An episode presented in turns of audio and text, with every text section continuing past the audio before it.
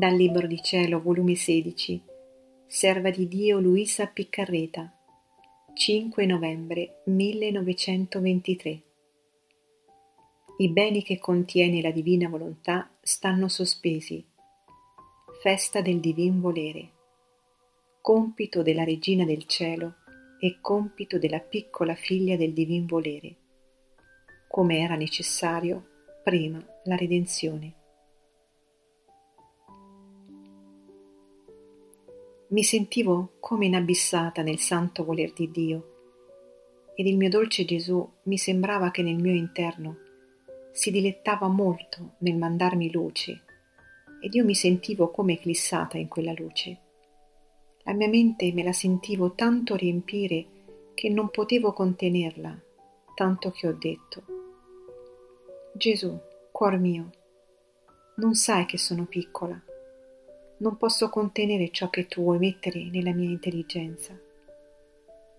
E Gesù, piccola figlia mia, non temere, il tuo Gesù te la farà bene a sorsi a sorsi questa luce, affinché possa riceverla e capirla. Sai tu che significa questa luce? È la luce della mia volontà. È quella volontà divina respinta dalle altre creature che volendo venire a regnare sulla terra, vuol trovare chi la riceva, chi la comprenda, chi l'ami. Per venire a regnare vuol trovare un'anima piccola che si offra a ricevere tutti quegli atti che la suprema volontà aveva destinato per ciascuna creatura, per renderle felici e sante e per darle quei beni che essa contiene.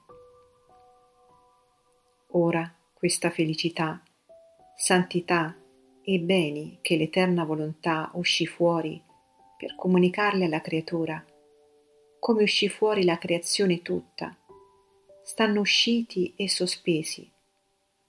E se non trova chi li riceva, per dargli tutti quegli omaggi, onori, corteggi, che le altre creature non gli hanno dato, non può venire a regnare sulla terra.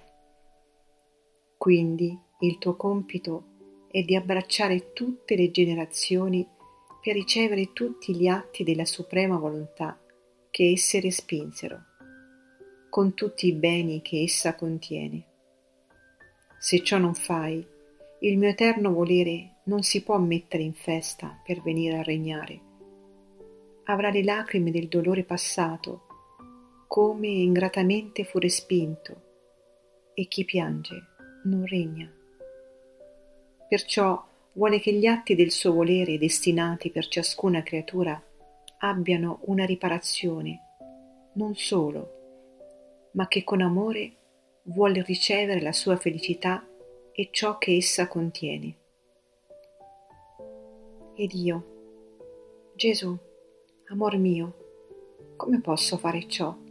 Sono troppo piccina e anche cattivella, e tu lo sai. Anzi, temo che non possa farlo neppure per me stessa.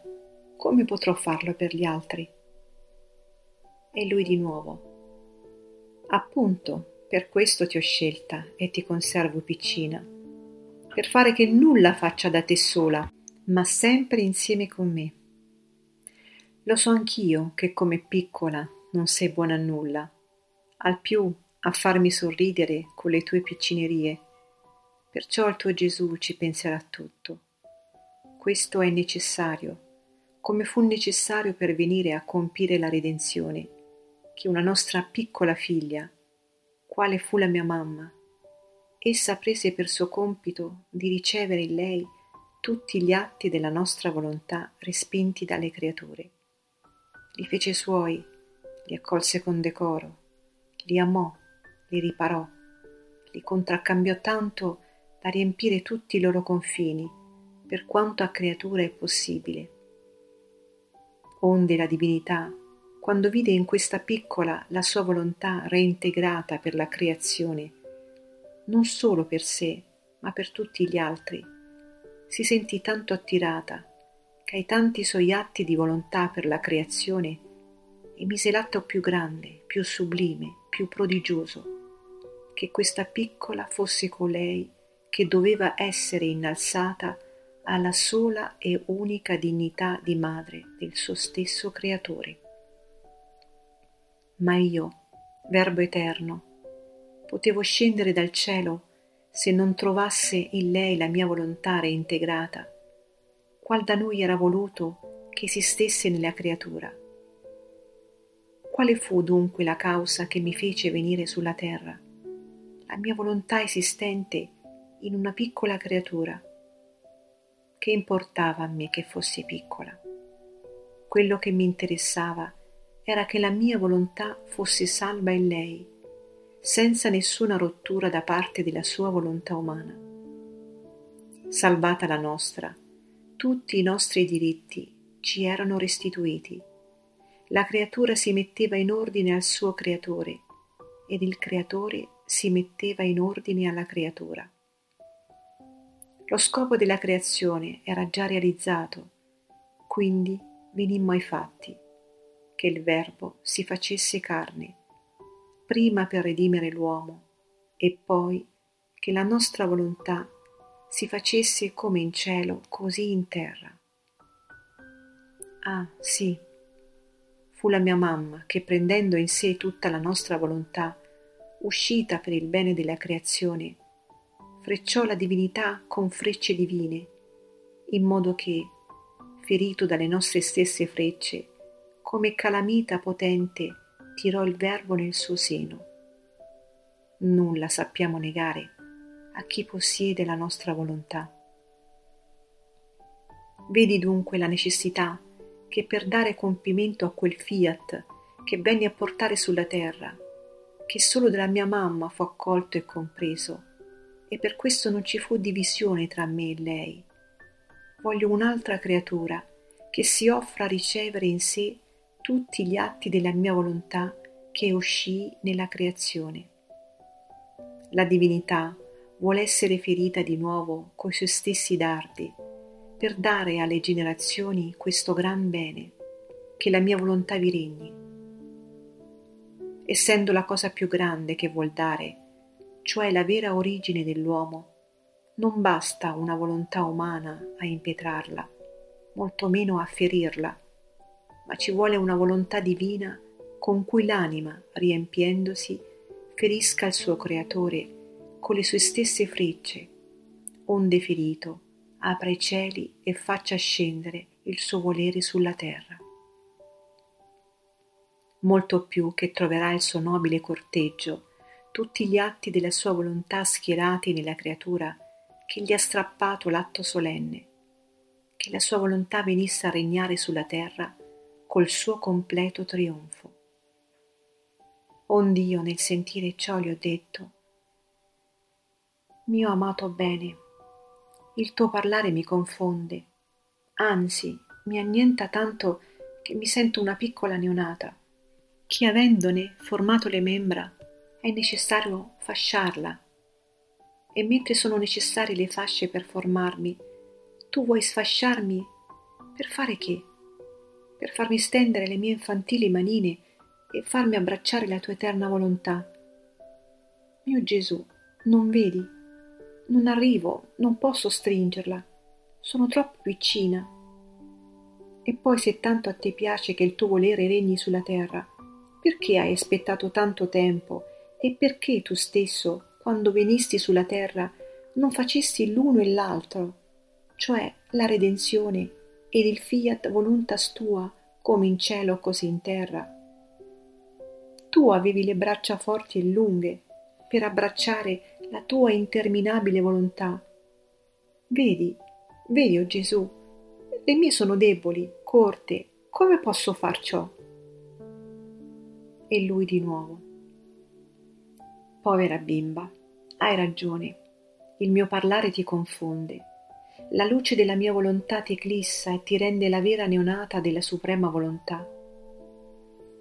Vieni fra le mie braccia, ti fascerò con le fasce della mia stessa volontà, affinché raffermi le tue membra con la sua fortezza. Così ti riuscirà facile stringere nelle tue piccole braccia quell'eterno volere che con tanto amore vuol venire a regnare in te. Onde io mi sono gettata nelle sue braccia per farmi fare ciò che Gesù voleva. E poi di nuovo ha soggiunto. Potevo benissimo fare io l'uno e l'altro quando venni sulla terra, ma la creatura non è capace di ricevere tutto insieme l'operato del suo creatore. Ed io stesso mi compiaccio di dare sempre nuove sorprese d'amore.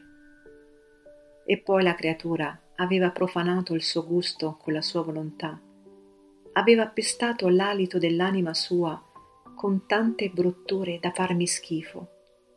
Era giunta a tanto che prendeva gusto nelle cose più ributtanti, fino a farle scorrere sulle tre potenze dell'anima un liquido marcioso, da non più riconoscersi la sua nobiltà. Quindi dovevo prima, con la mia redenzione, pensare a tutto questo, darle tutti i rimedi, a questi mali dargli il bagno del mio sangue per lavarli. Se io avessi voluto fare l'uno e l'altro, essendo l'uomo molto insozzato, cieco e sordo, quale lo aveva reso l'umano volere, non avrebbe avuto l'occhio dell'intelligenza per comprendere, orecchie per ascoltare, cuore per riceverla, e la mia volontà non compresa, né trovando posto dove dimorare, avrebbe fatto di nuovo la sua voltata per il cielo. Perciò era necessario che l'uomo prima comprendesse i beni della redenzione per disporsi a comprendere il bene del fiat voluntas tua come in cielo così in terra. E questo sarebbe successo anche per te, se al principio, quando incominciai a parlarti, ti avessi parlato della mia volontà, tu non mi avresti capito. Avrei fatto come un maestro che invece di insegnare al discepolo le prime lettere dell'alfabeto vuole insegnare le scienze, le lingue straniere.